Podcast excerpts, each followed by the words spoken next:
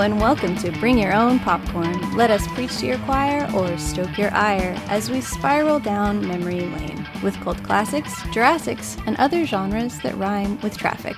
What we lack in education, we make up for with comedy, compassion, and camaraderie.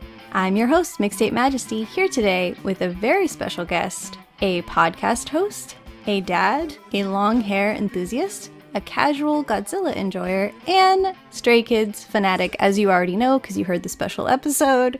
Please welcome once more Phil. Hey, it's me. Thank you.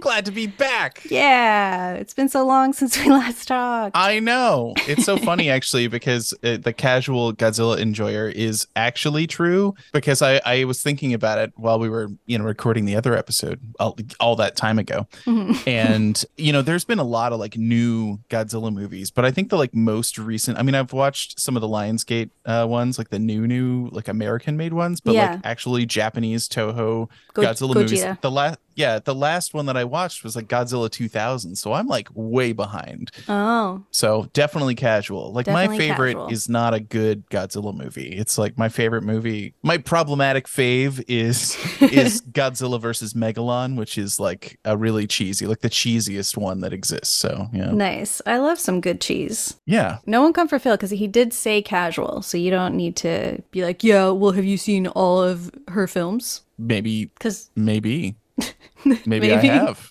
wait, you Maybe just I said ha- you haven't. I well, they don't know. I, what if true, that was a don't know. joke? I was Yeah. just joking.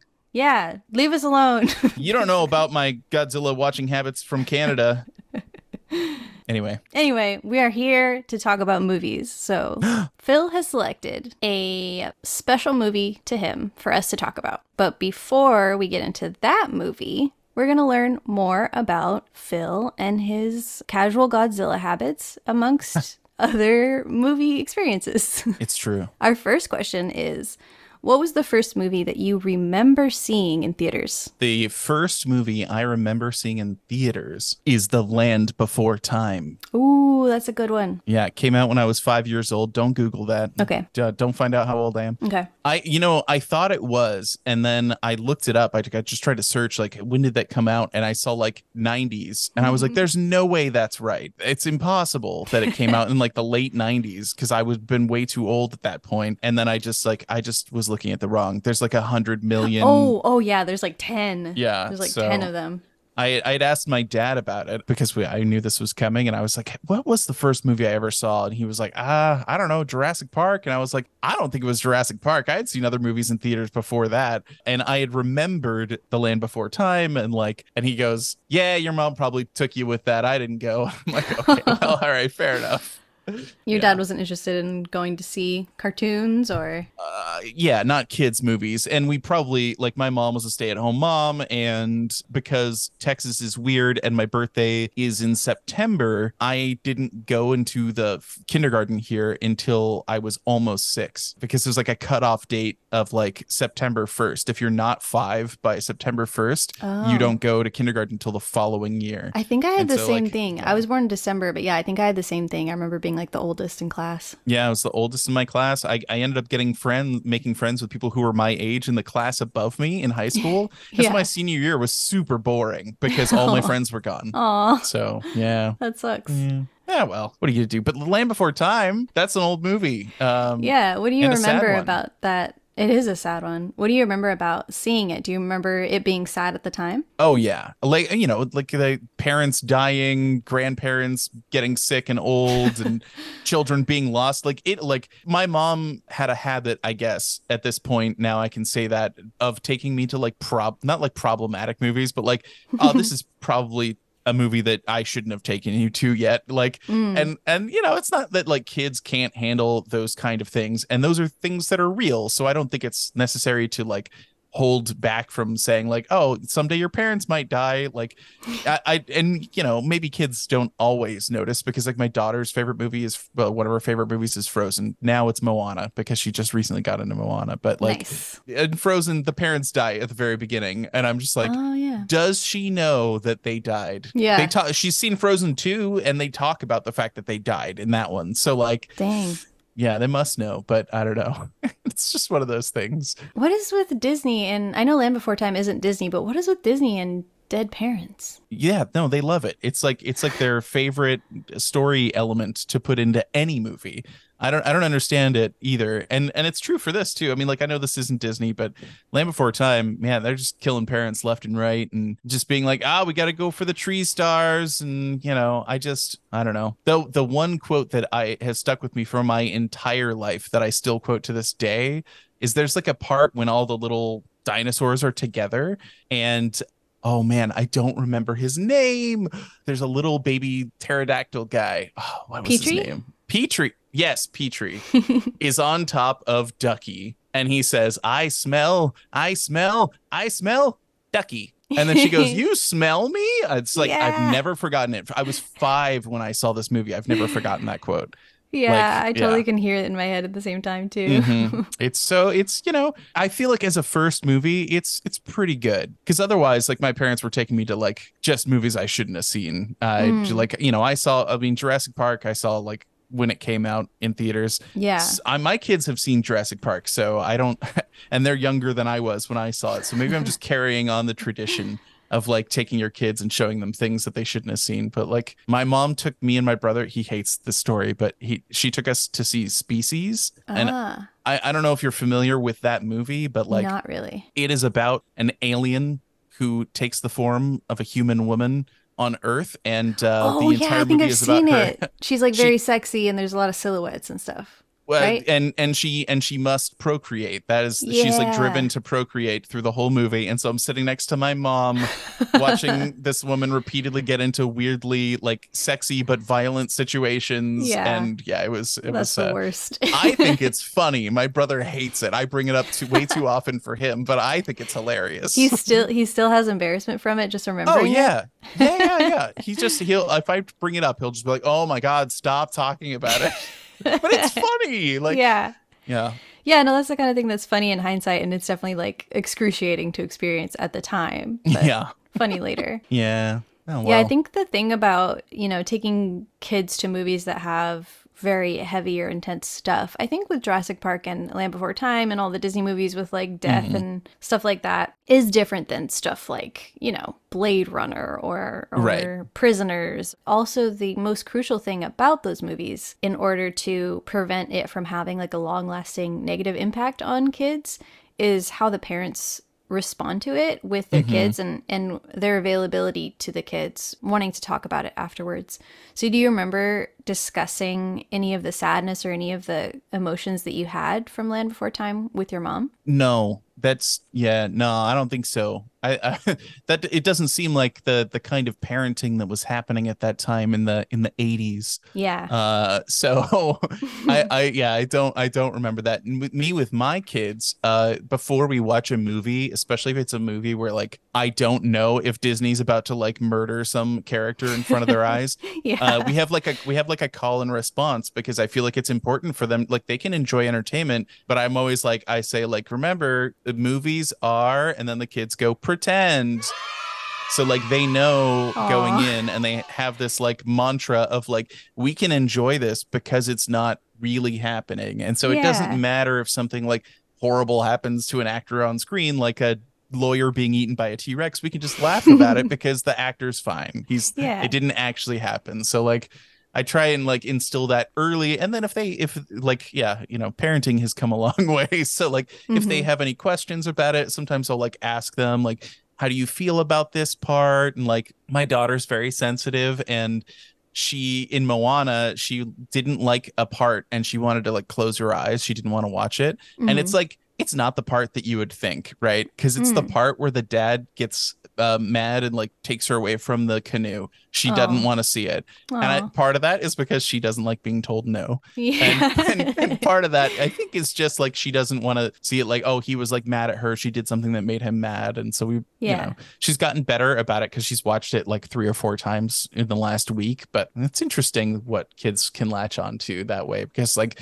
giant lava monster, no big deal, no problem. I don't have an issue with that. yeah But dad being momentarily like, no, no, come back. Like he's still smiling and carrying her back to the village. And he's she's like, I don't like that. yeah okay, sure.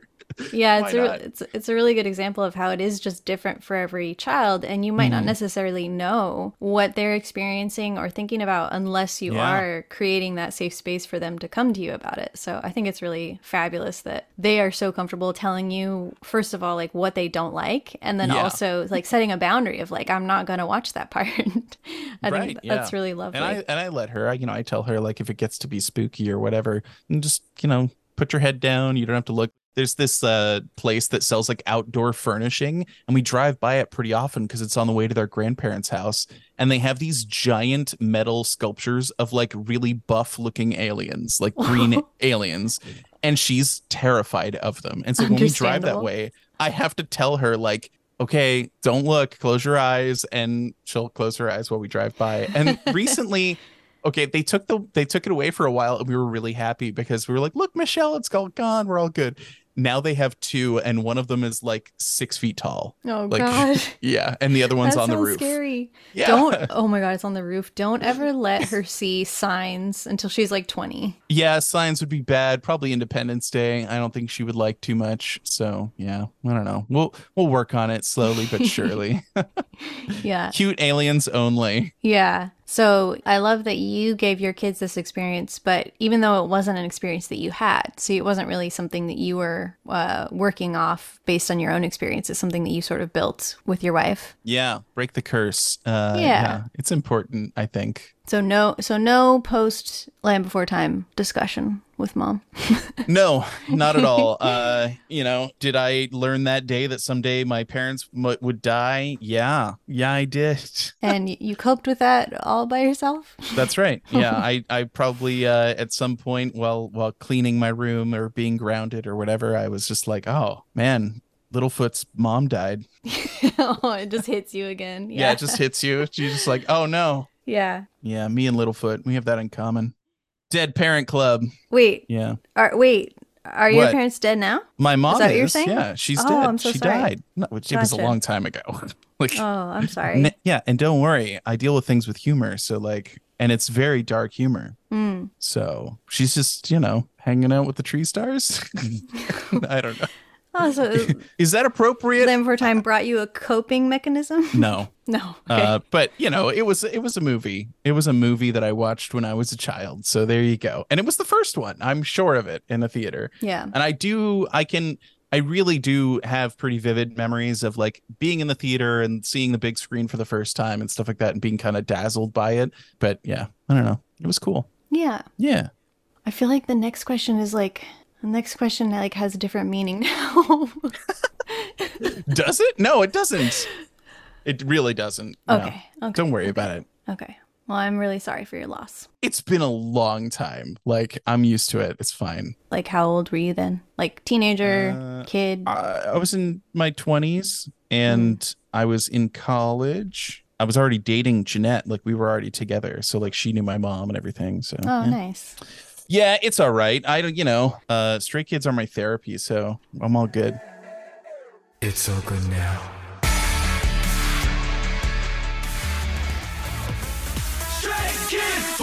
Same. Yeah.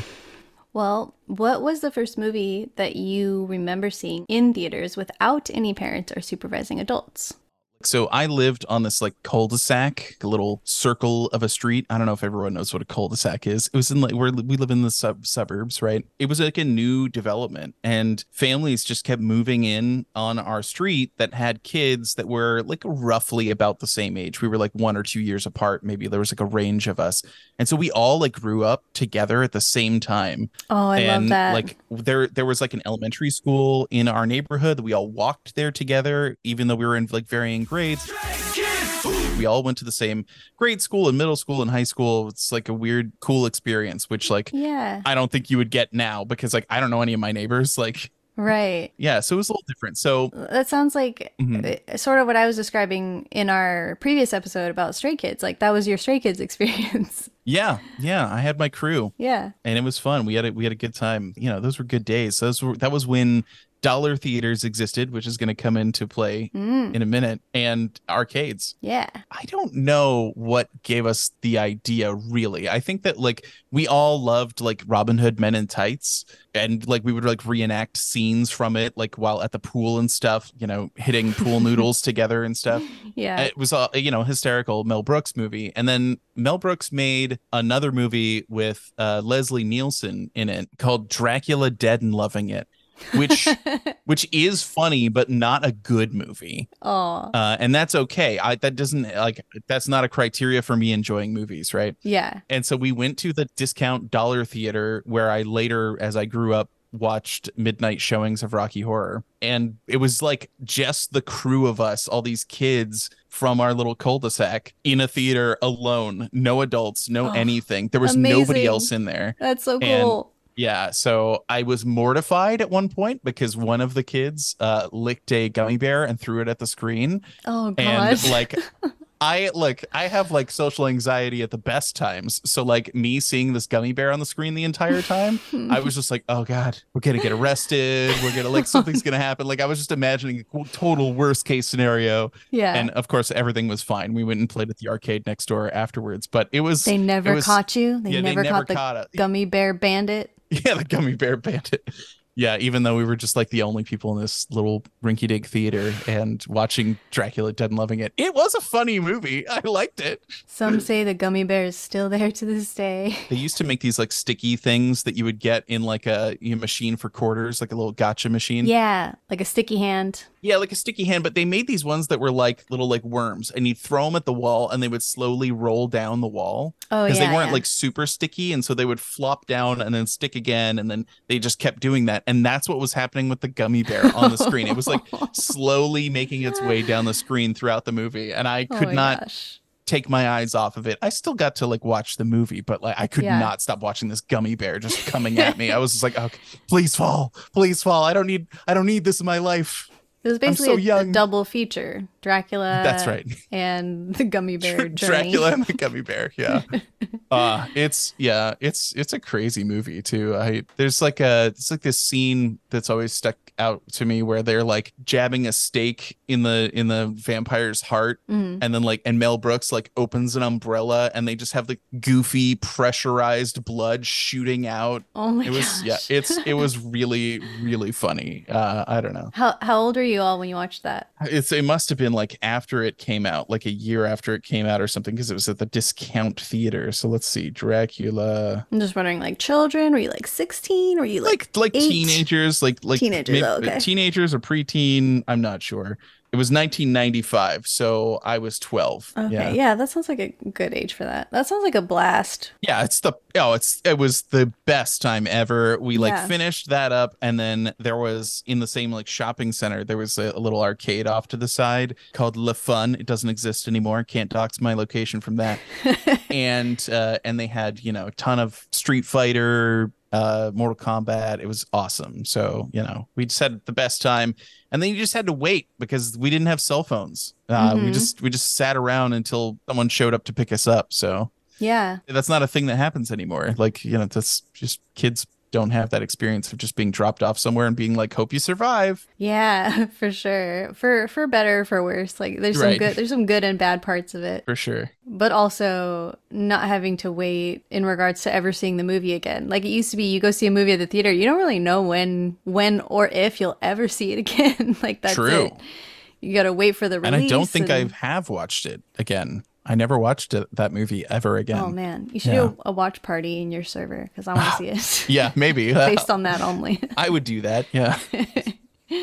Well, other than the featured film that we're discussing today, please tell me about one of your favorite movies of all time and why it's one of your favorites. The other movie I had up for picking was The Princess Bride, which is Oh, nice. I think my favorite movie. I think it is. I, I you know, I I've watched it several times at like different times in my life and then Mhm. like you get a lot from that movie as like a child thinking about it from the perspective of like Fred Savage who I already loved from The Wonder Years Hmm. and it's just like you see it from his perspective and then like as you get a little older like you're more focused on like the romance and stuff between Wesley and and Buttercup and then you get a little older and then you're seeing it like more from like the adults, like the parents and grandparents perspective. And it's just like, man, that it holds up so well. I like I bought the book, I lent it to my ninth, no, tenth grade English teacher, and she never gave it back. So I bought another copy recently. like within the last like two years, I bought another copy. But like nice.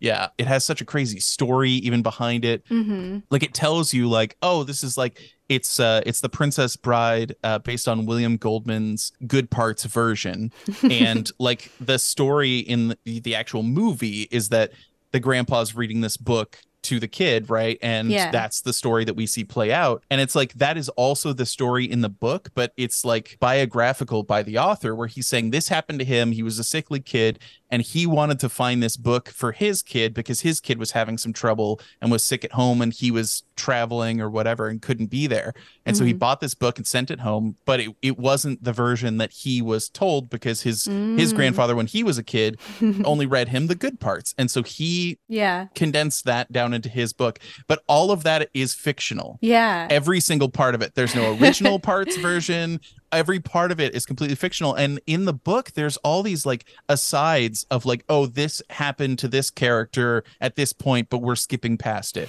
And it's just like he just invented that. So william Yeah. goldman hats off. Like amazing movie amazing book. Like Mhm. it translates so well. Yeah. Yeah. love that. And i panicked when tom said that he might pick pick that as his like, movie it's i was mine." like yeah Because as we as we heard about from your Stray Kids special, you, no one can have the same favorite as you.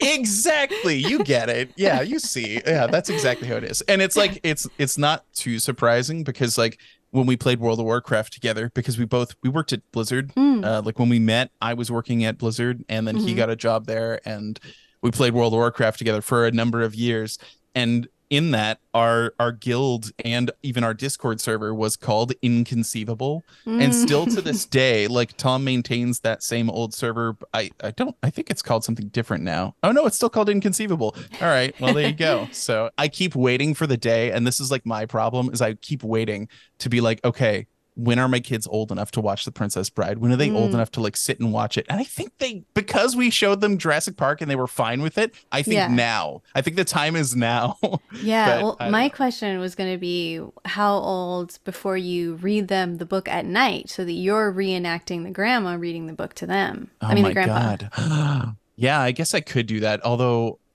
I've tried that with my favorite book, which is A Wizard of Earthsea by Oh, Ursula I K. Le. Guin. Yeah, yeah, yeah. It's, it's my favorite book. I love it so much, and I like. I was like magical to me. Like, I mean, obviously there's magic in the book, but like when I finished it uh, the first time ever, I was in high school, and I just loved you know fantasy novels, and I just like stumbled on it in the school library, which is why libraries are amazing Yeah. and i just i snagged that and and read it finished it and after i finished it i was just like oh man like how incredible how amazing and of course it has like oh there's like several other books that are out and and i was like oh maybe i'll try and look for those and so i was looking for another book to read and i went into my dad's office and in his he had like a closet in his office that had some of his like he used to collect like some sci-fi books like old asimov and stuff like that and so Hell i'm like looking through the books he has and on the shelf in his collection was the second book in the Earthsea series. yes. And so I snagged it right off his shelf and I still have it today. So thanks, Dad. Like, yeah. That's amazing. He specifically had the second one Yeah. that Yeah. you were looking for. That's amazing. The Tombs of Atuan. Yeah. Yeah. So yeah, good. no, I love those books. I love Ursula. She's an amazing writer. she is an amazing writer and i need to be i've so i've tried to read when logan my oldest was very young uh you know you just you read to them so they can hear words right Yeah. and so i i i read him the first book in harry potter and i was at the time buying like the illustrated editions this was before Before we knew that J.K. uh, Rowling joanne a opened raging TERF. yeah yeah and i'm like oh man i have like three books in this and i'm like i these are so cool and well made and i'm just never going to show them to my kids again like it's just Yeah. awful Yeah. but uh but i but i have wizard of earthsea and so i've like I started reading it with uh, Logan when he was much younger, like three, and like Michelle was a baby. And uh, you know, when he's like Ged, the character who becomes Ged. I don't know why we're talking about Wizard of Earthsea, but I don't care. um, uh, when uh, he when he was a child, before he got his true name, uh, he was called Duny, and so Logan re- started referring to it as the Duny book. And so, like for a long time, we called it that. But like we kind of fell off from reading that because Mm. it's like it's one continuous story and Yeah. it's like hard to keep his attention for a long time and he's now uh, diagnosed with ADHD which is not surprising considering his parents uh Mm. so like I feel like I need to break it down into smaller pieces but I do want to get back into reading to him Yeah. bigger stories cuz yeah I Well, think he'd love it I feel like The Princess Bride is like perfect for that because I do think Earthsea Yeah. Earthsea is a little bit too dense for younger kids. I would say like 10 would be the Mhm. earliest that I would recommend it to kids. yeah But I feel like The Princess Bride, don't you think that's like perfect for an ADHD brain? yeah I guess it jumps all over maybe that's why I loved it so much yeah, Like, I loved it, too. I love Yeah, that book. it's it does jump from from subject to subject and it's like interjections here and there footnotes and all this Yeah. stuff and i'm just like oh i love it i love seeing all the details Yeah. so yeah maybe deeply, you're right deeply engrossing. no. Yeah. yeah i don't know i'll show him the movie and then i'll be like we could read the book like maybe we'll start with the movie i should do it soon i think i have it on blu-ray but i love it it's it's just great everything about it i love the camp i love the acting the only part i'm worried about is the pit of despair so that's that's Mm. really the only The is that the torture pit? That is the torture pit yep. Yeah. so i'm not worried about the swamp of mm, uh my brain says swamp of sorrows but that's world of warcraft Yeah. And the Swamps of Uh, Sadness is, called? Never Ending Story. Oh yeah. Uh, well, that's another one that I there's like a Jeanette loves that that movie, but is sad about the horse to this day. Yeah. Uh, and uh, but even it comes back. The horse is alive at the end. Like, Oh, come on, kids, get over it. I yeah, in the remember. during like the credits and stuff, like you see, you know, the horse riding around. So I'm Hmm. just saying, like it's it's it could be okay. Like things.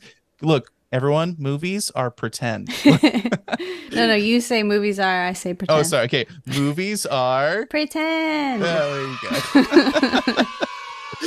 yeah. Perfect. Yeah. Well, yeah, no, I, I love all your reasons for that being your favorite movie. And I agree. It is a classic. It's a very special movie. Like, they've never done that again. They've never done No. something quite like that again. And it's got Cary Elwes. Like, what's not to like? Yeah. If that's what you're into. And Andre yeah. the Giant. Rest in peace. Yeah. It's all good now. Well, overall, how would you describe your relationship with movies? Do you consider yourself more of a casual, a cat, casual?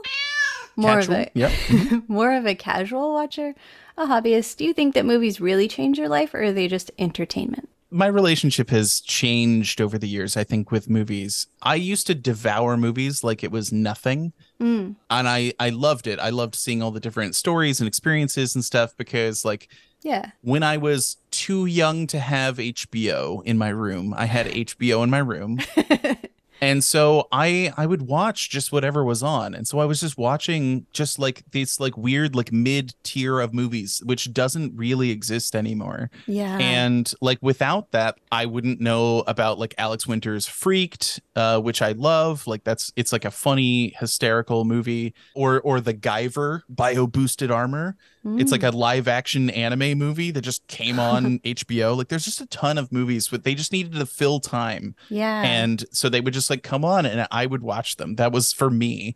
Mhm. Uh, and then of course like Blockbuster back in the day, like I used to love going and I would just go to like the martial arts section and I would just watch everything they had, nice. uh, like one after another. Like uh, so, I just I used to be so into watching movies, and then like since streaming services, I watch them so much less. And I don't know, I don't understand it necessarily because like I could just watch anything. I love things, but I just like I end up like flipping around and then not finding anything that catches my interest. Whereas like I don't know, I used to just walk up to movies and be like, yeah, good enough, and just like snag it and start watching. And it didn't didn't have to be. I mean, like my favorite martial arts movie is the Shaw Brothers movie, which is called Shaolin Princes originally, but the Hmm. version that they had at my at my blockbuster was Death Mask of the Ninja. Well, of course, ninjas are Japanese, uh, but this was a movie from China. oh gosh.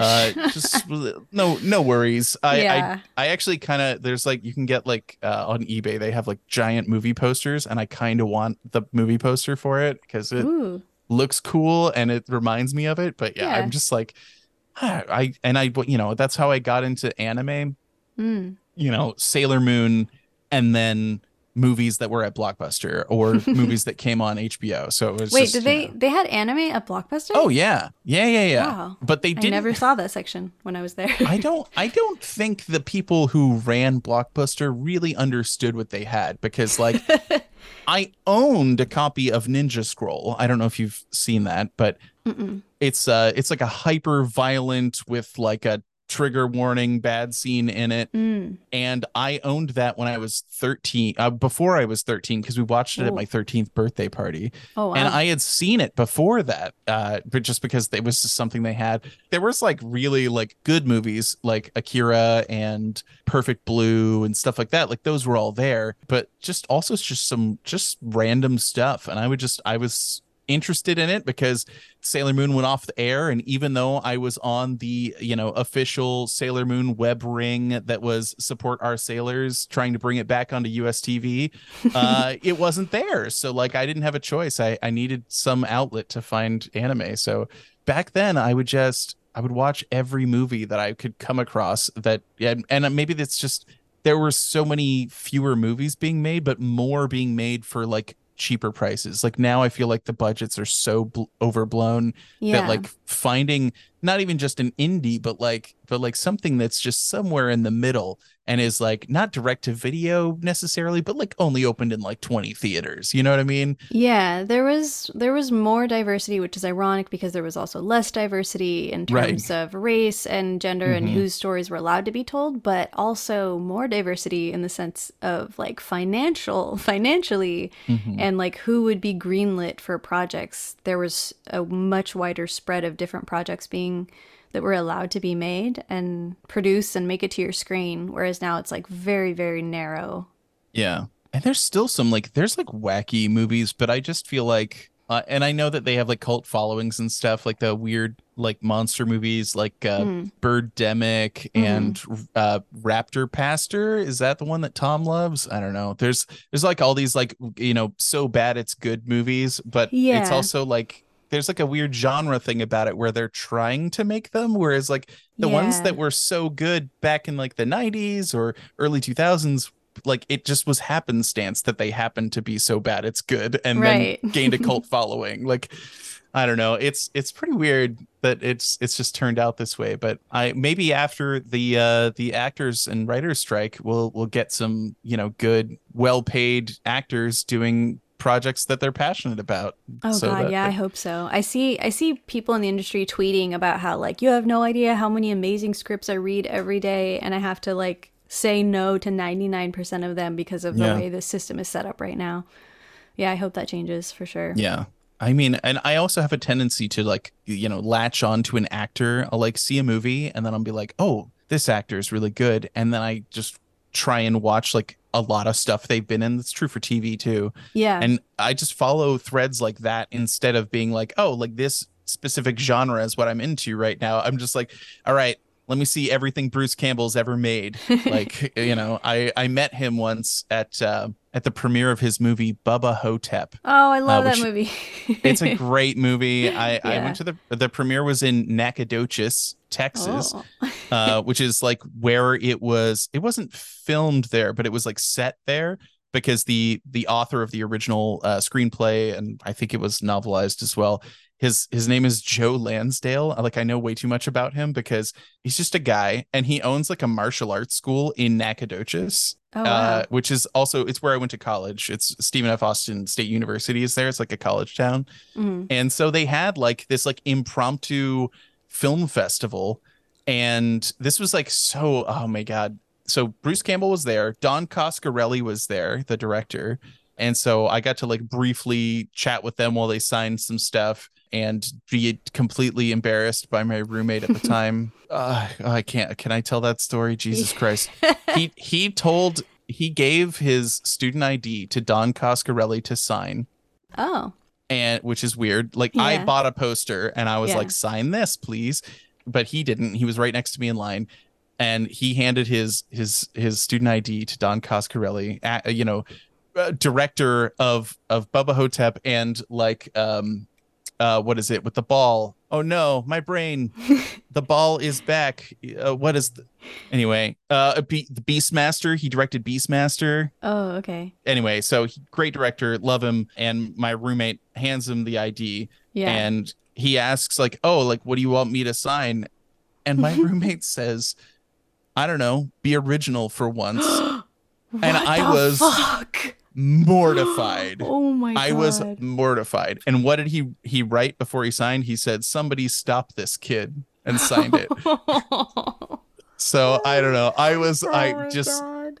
the you know you don't typically get that close to like an actor director team or anything like that but here we were um yeah i don't know That's so embarrassing. I feel embarrassed right now about it. i was oh my god how it like it really hurt me to Yeah. be standing next to him seeing that happen but yeah it happened phantasm that's what it is anyway he brought Mm. his actual print of Phan- phantasm and Mm. they played it at the local theater which was amazing Yeah, that's and awesome. yeah, and then we watched Bubba Ho-Tep, the premiere of Bubba Ho-Tep too. So that was yeah, it's good. Beautiful. But that's the kind of movie that I feel like doesn't get made. You know, No.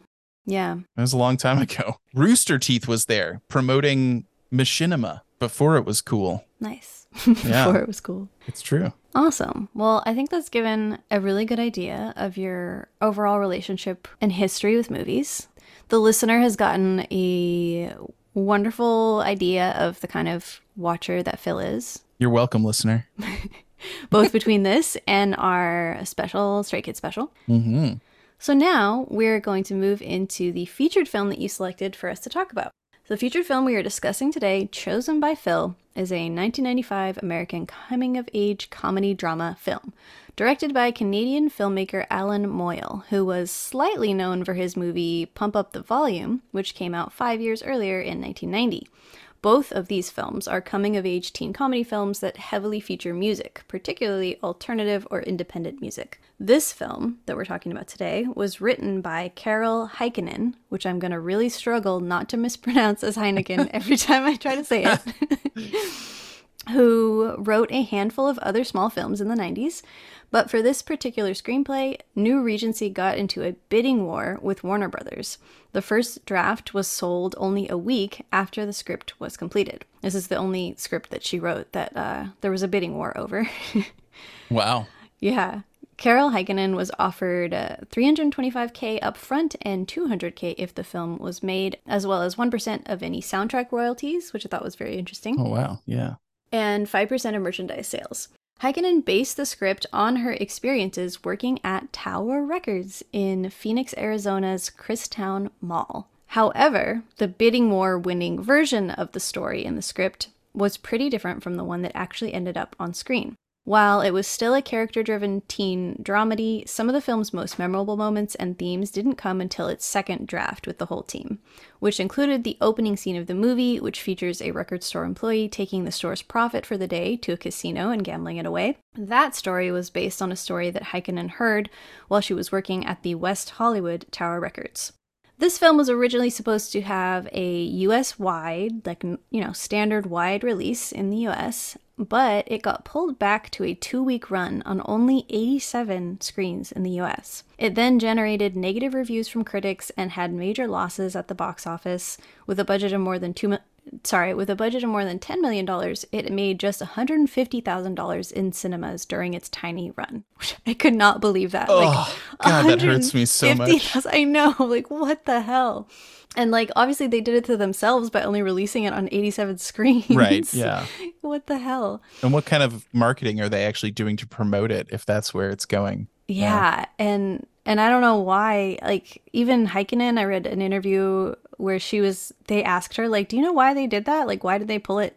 down to only 87 screens she was like honestly i have no idea like it must have gotten bad result at the test screening or something but yeah even she Mhm. didn't know Wow. Nonetheless, Despite the haters, like so many cult classics before it, this movie became a runaway cult hit, with fans creating Rex Manning Day in honor of the film, and with two special home media releases in 2003 and 2015 with bonus content for its legion of adoring fans. The movie we are talking about today is Empire Records.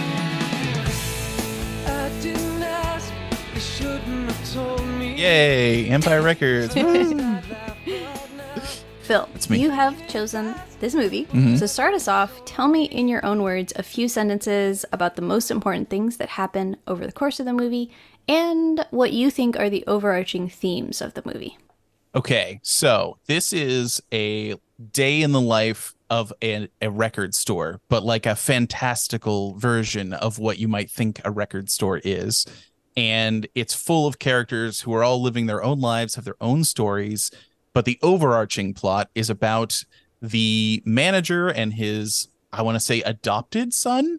And the fact that the store itself has this unique quality and all these unique people but it's all going to be lost within a week if they don't come up with the funds to save the empire uh, and not convert it into a chain uh, music store. So I don't know. It's really cool. It's it's like got some great music. It's got great characters. I love. I think like one of the key themes is that nobody is perfect.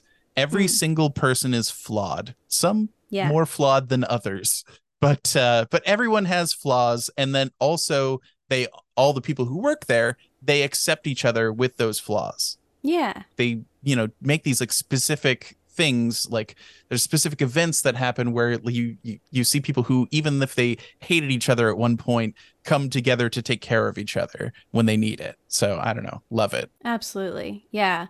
I, I might be looking at it through the lens of because I came to know about you through a Stray Kids podcast. that's me But after having watching this movie for the first time last week, I definitely had the thought of like this like tracks for it, it has like the kind of the stray kids energy to it to me. yeah they are Like all them- stray kids i mean yeah, they're all stray yeah. kids and they are all they kind of accept each other as they are. They all have their different talents and like you know just a bunch of different personalities coming together for community and like comedy is it's very stray kids. It is very Stray Kids. That's a good point. I hadn't really thought. I mean, because it was, you know, a fave of mine back came out probably to HBO. You know, like yeah. I, I or or maybe at Blockbuster, but I think it's this is like an HBO one where it just came on and I watched it and then loved it forever. So yeah, it's good.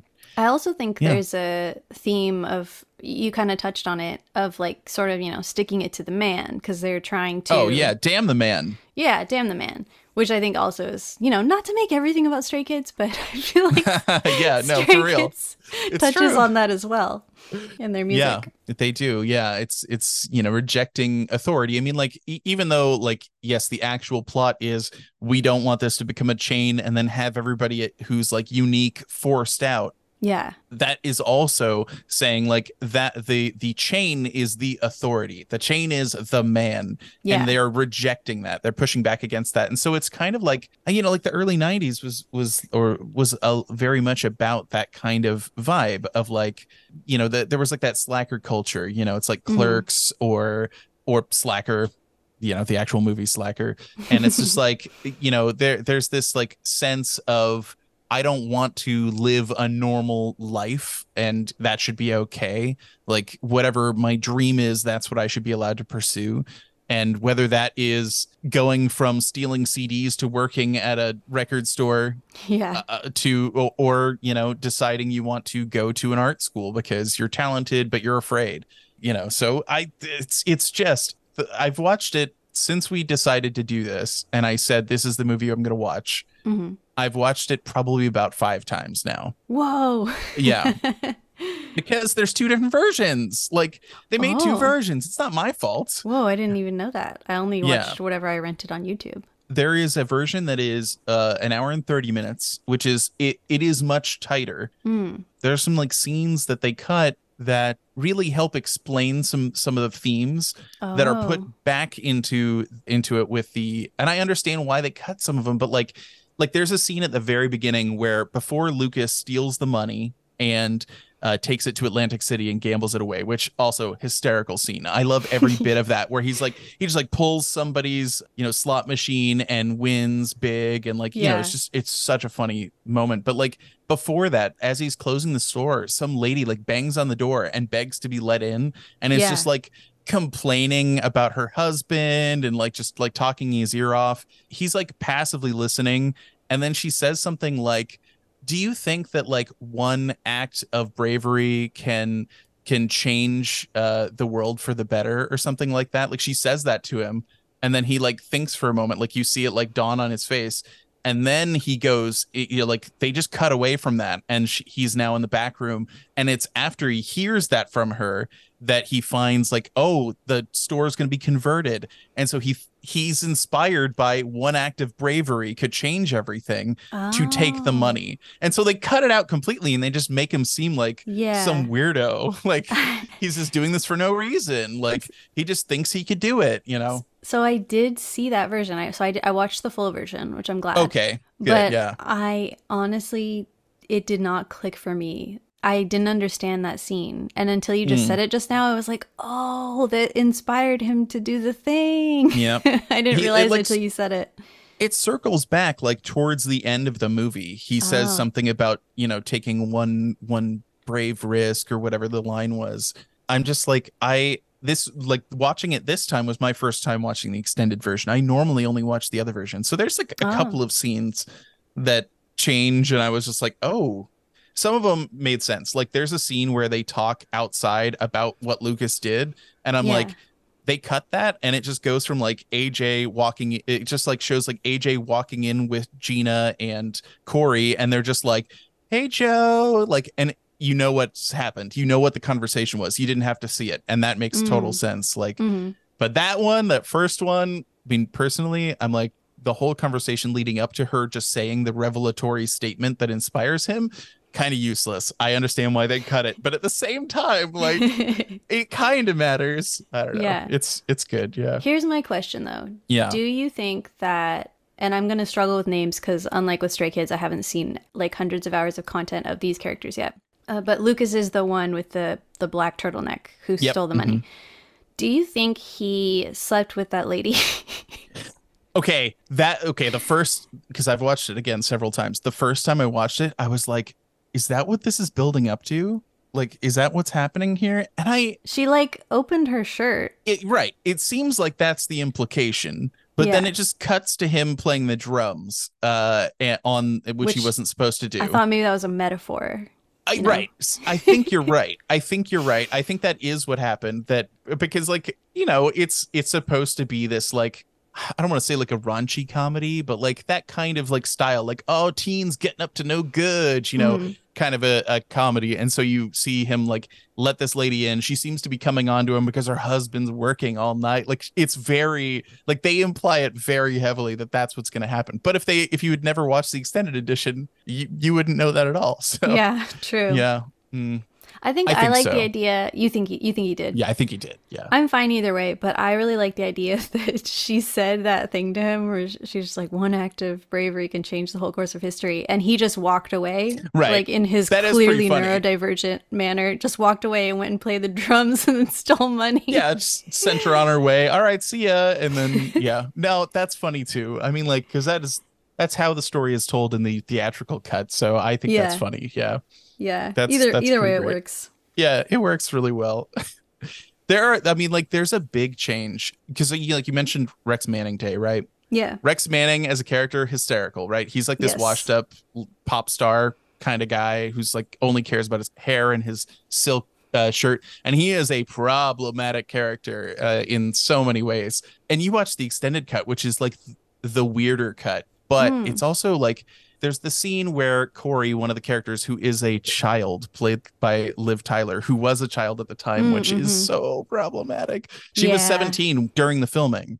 Yeah. When I looked that up, I was like, oh. Yeah, it's a Oh, because she has a scene where she removes her clothes. yeah, and was like like throwing yourself at at this you know star.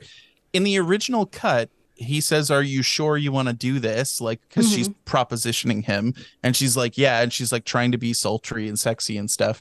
Mhm. And he just leans back, unzips, and says, Rock and roll. And then she grabs her clothes and runs away. But in in like the extended cut, he says he like grabs the dressing, the the blue cheese dressing, and he's like, I hope you love the like the taste of blue cheese. And that's when that's when she grabs her clothes and runs away.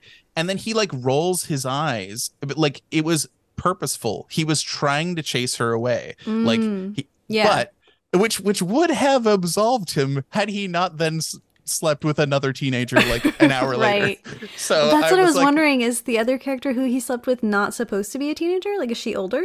they were no because gina and and uh corey were the same age because they're in they're in high school together Oh, like okay. probably seniors because it, uh, later in the movie gina comes back and says like i don't want to be like my mother and graduate from high school and have my life be over Mm, so gotcha. she she is a teen which like i think is like very it's like problematic but at the Yeah. same time i don't know prophetic from from what we've seen of like pop stars and, Yeah, and various artists i'm like oh man Oh yeah, and they knew then too. Like they knew about Yeah. the kind of stuff that was that was going on. they just kind of shrugged including including interestingly with Liv Tyler's own father, oh yeah well yeah maybe it's normal i the don't know inspiration for Rex Manning. Right. Was he the No, not really. inspiration for okay, I was I'm just like- joking. I was like, oh my gosh. How horrible.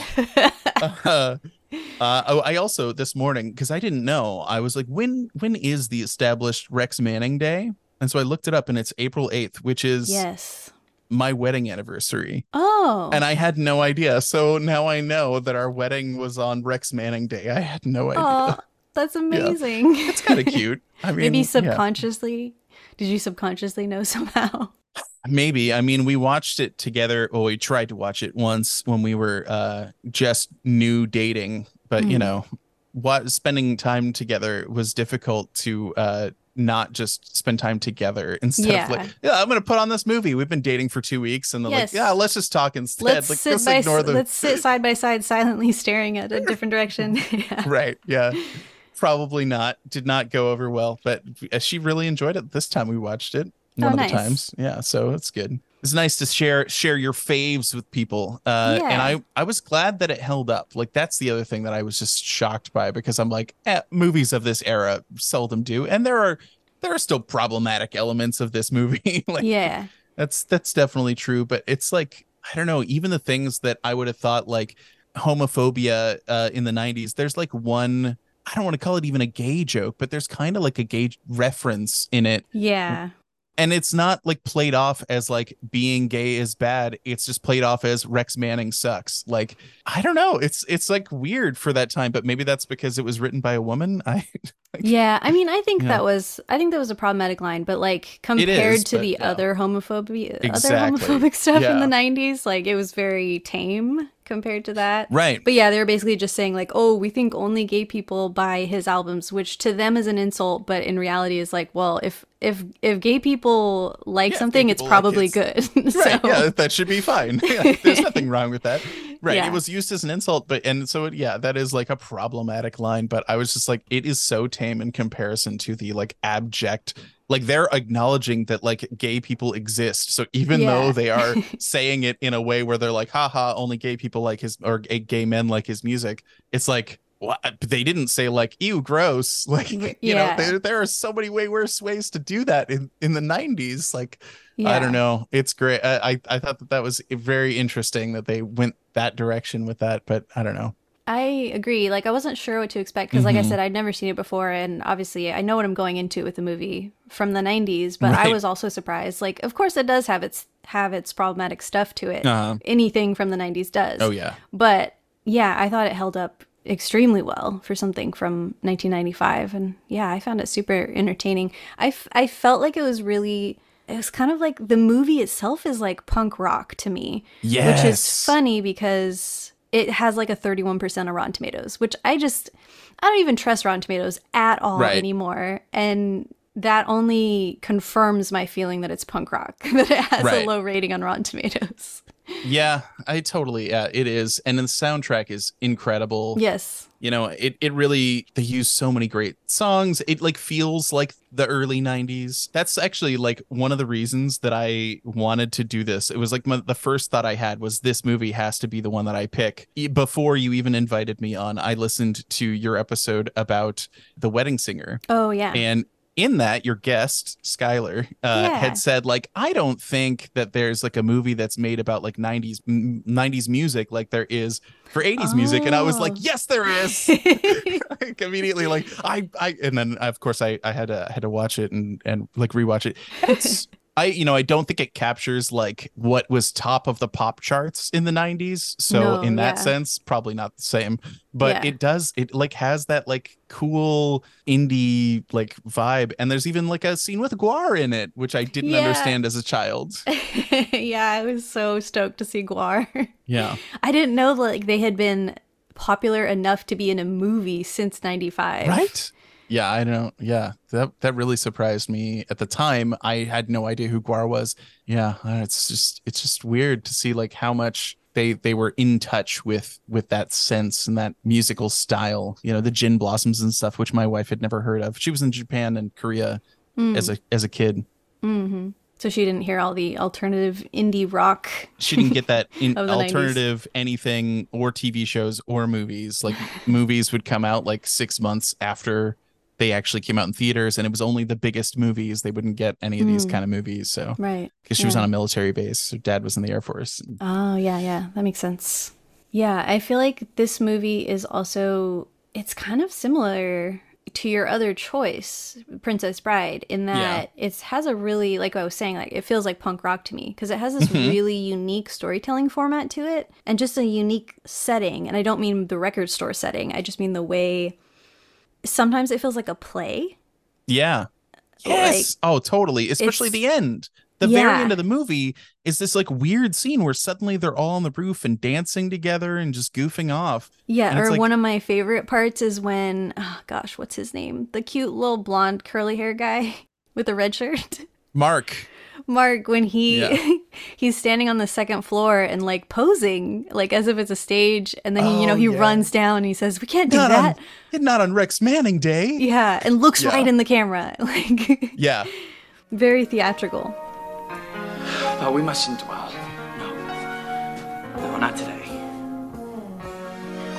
We can't.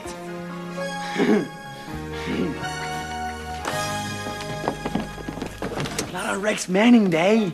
he does that uh when he shouts shoplifter too like there's there's Yeah. a there's a few scenes with him in it that kind of break the fourth wall a little bit and i don't know it's like is this like an early example of a movie uh, containing some magical realism or like because like I, I don't know like some there's like weird things that happen in this movie like what how is lucas able to teleport around when trying to catch warren stealing cds like there, this is Yeah. all kinds of weird things that happen for no apparent reason. Like um uh there's a, a point where joe the manager gets upset and he's playing the drums because he's mad and then they play that over the sound system hmm while they're supposed to be having a signing from you know outside. And I, and I'm just like is that is this actually happening? Like what is Yeah. actually happening? I'm not sure. Like yeah, like would you be playing just random random music like while you're having an artist sign CDs in your store? Or would you I don't know. It was weird. So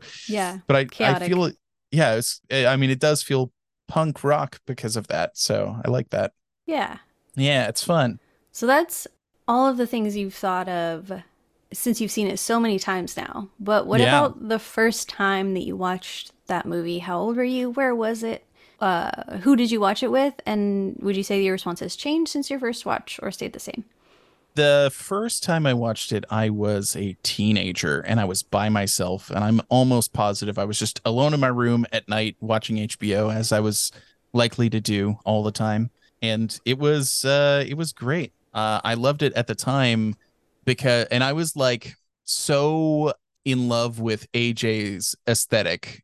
Like I as soon as I popped this movie on, I thought this was like a thing that was inspired to me by Chris, uh, Christian Slater uh, in the early 90s. Mm. But like I I used to wear these like I would have like semi-collared shirts with like zippers on them and I wanted to wear like layers and ha- I had my hair like parted in the middle with and I'm like suddenly and I had like a fascination with wanting to have a a pocket watch and I'm suddenly realizing that like all of this style likely came from like I want to be like AJ in this movie. Like this is the person who inspired my style through like all of middle school Nice. and in into early high school i was just like this is the person i want to be. I, and i'm gonna emulate all these things that i did not realize i was doing. I yeah yeah it's true Wait, it, it inspired you, but it wasn't consciously. You were just kind of uh, I- subconsciously some, emulating some it. of it was probably conscious where i was just like where i wanted to you know have a have shirts in that style or dress in that way which of course you can't you can't layer up in texas like that's just not a thing so like i did my best with what i had but yeah, Yeah. i just i could find i wanted to look back and see if i could find like really old pictures of myself like with my hair parted in the middle with like the kind of swoop in the front like he has Yes, and like the '90s swoop. yeah.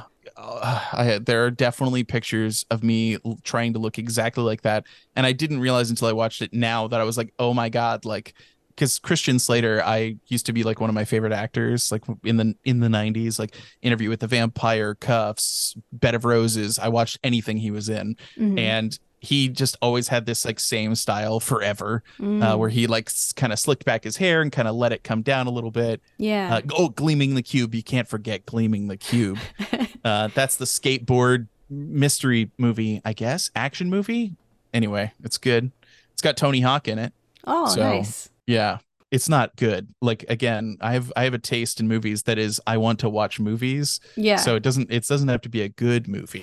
It just has to be a movie. just a wholehearted love for movies as a whole. That's that's right. yeah. but especially movies of that time i think maybe when i watched it uh then specifically the scene with mark eating the brownies and seeing himself in the Gwar music video Mhm. i did not understand what was happening in that scene how innocent was i because early on when he gets these he gets these special brownies which Yeah. we now i now know what they mean by those brownies being special the special recipe Mhm. that he got from Eddie, who's a character that comes into play like later in the in the movie. But like he shows up early and gives these brownies to Mark, and he's like, "They're my special recipe." And then he says, "Like, so you know what that means? Extra sugar." And in my little child innocent brain, I was like, "Oh, he's like." He's like so hopped up on sugar, and that's why he's imagining this scene of him being eaten by the drummer in Gwar, and it's that's what's happening. And like, like later in the movie, at the very tail end, when they're throwing the party, they sing a song called Sugar High. Oh yeah.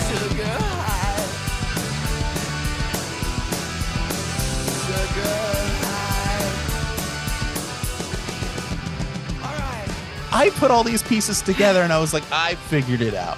I'm Yeah. very grown up. Uh, I know what's happening here. And I was just dead wrong. So, uh, I love that though because it makes it like it makes it palatable in a way that if a conservative was like, "There's drugs in this movie," you could you could be like, "No, they literally said sugar," and then there's a song that says "sugar high," so you're wrong. that's right. So that's what it's about. Yeah. So you can't Renee say- Zellweger sang it and Yeah. yeah, it was great. Yeah. So there, conservatives. Yeah, take that. Get off my badly reviewed movie. Okay, get out of here. Would you say that your uh, response has changed over time? Has your love gotten only grown stronger, or has it changed at all?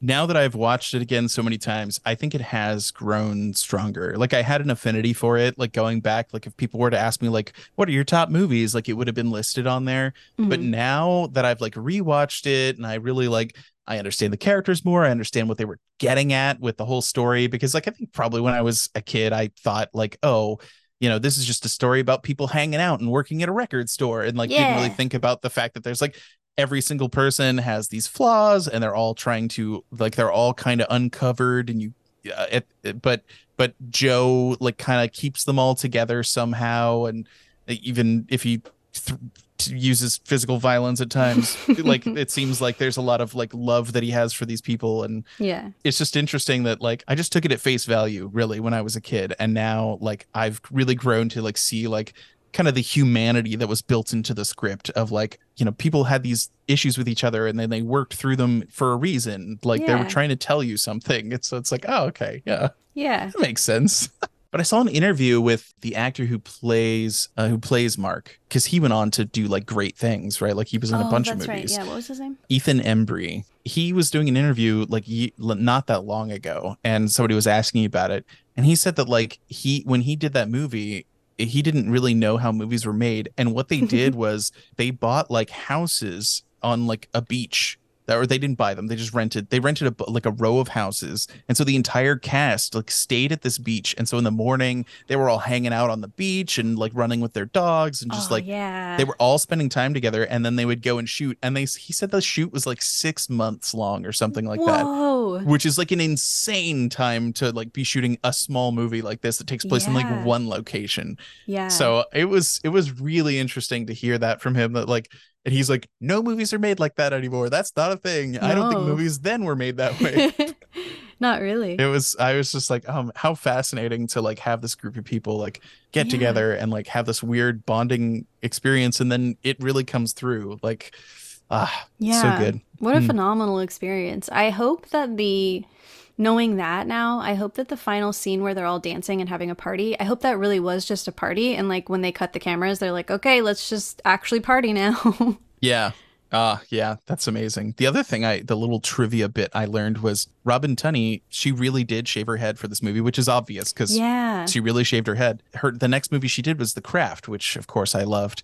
and she was wearing wigs in that movie because of it Yeah. yeah that's why she has wigs in that movie is because she shaved her head Yeah, and I think wasn't it her idea? I know for sure wasn't in the script to shave her head. I think it might have been her idea, or she was like, "Yeah, you know, I think this character should do this," and it's like a crucial part of the movie. So Yeah.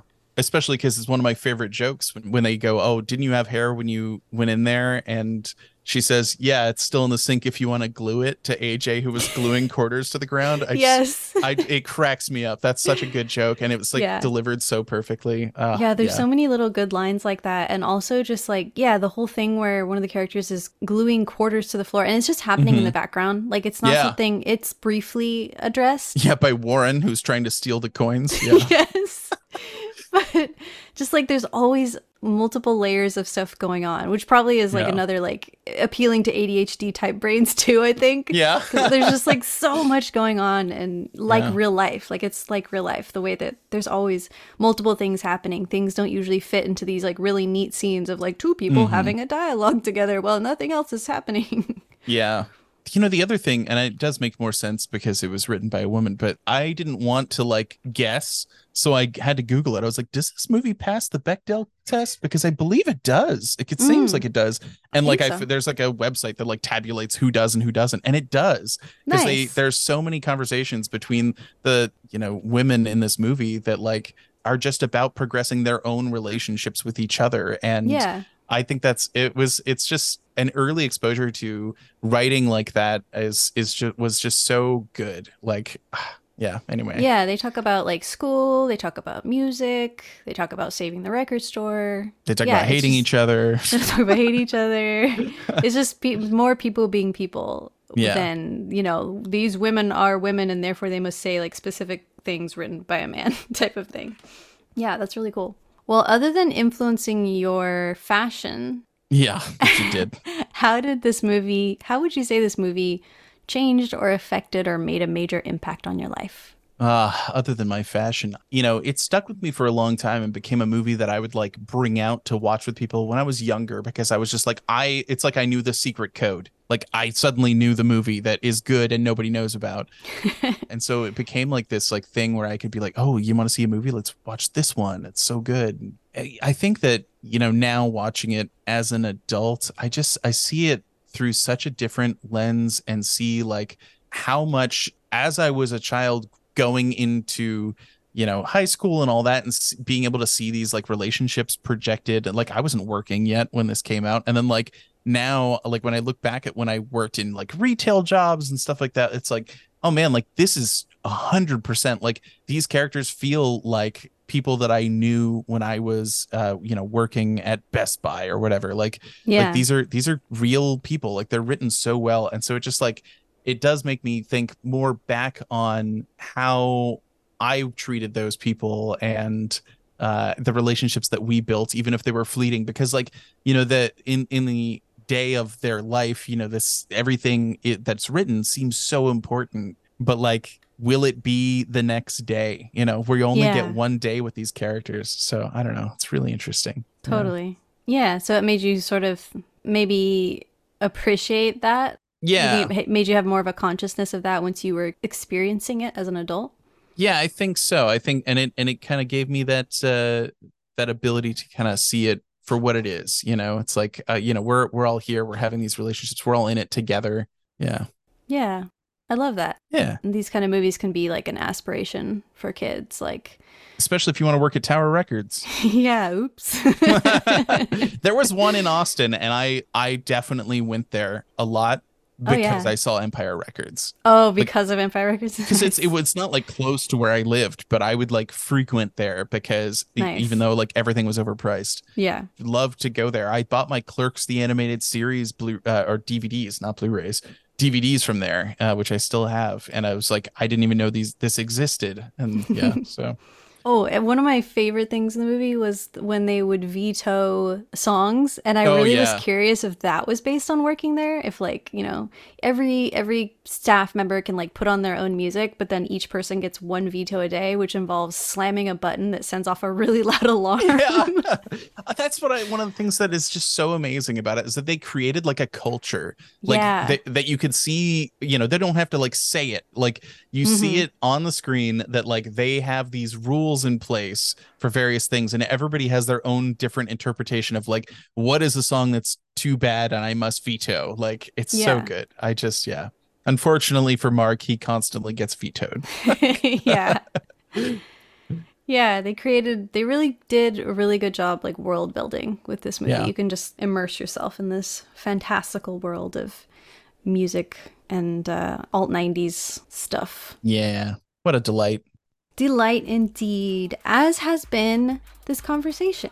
And oh yeah It's been so much fun chatting with you about Empire Records, about Stray Kids, and movies, and lots of other stuff. for sure i had a great time hooray If people would like to hear more of you, Phil, where might they go to find that? oh, they would go to makeastay.com and you can, you know, come in, you can see all of our links to our podcasts. You can even join the Discord where we're all hanging out and recording episodes live every week where we just like chat about stray kids and other stuff. Yeah. Well, thank you again so much for being on. This has been a super fun chat. Yeah, thanks for having me.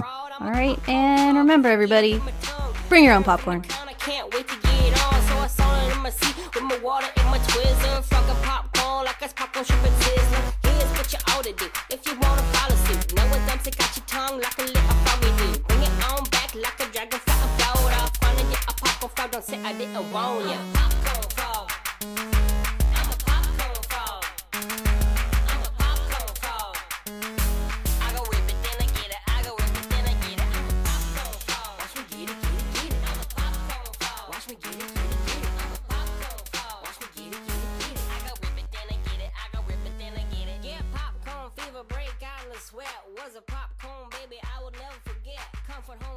school, cutting through the yard. Careless cost to come, I got my feeling life is hard. My reflection in the back, I got open. Mother made some popcorn just like it was hoping. Inspector Gadget is a habit with a big bowl of.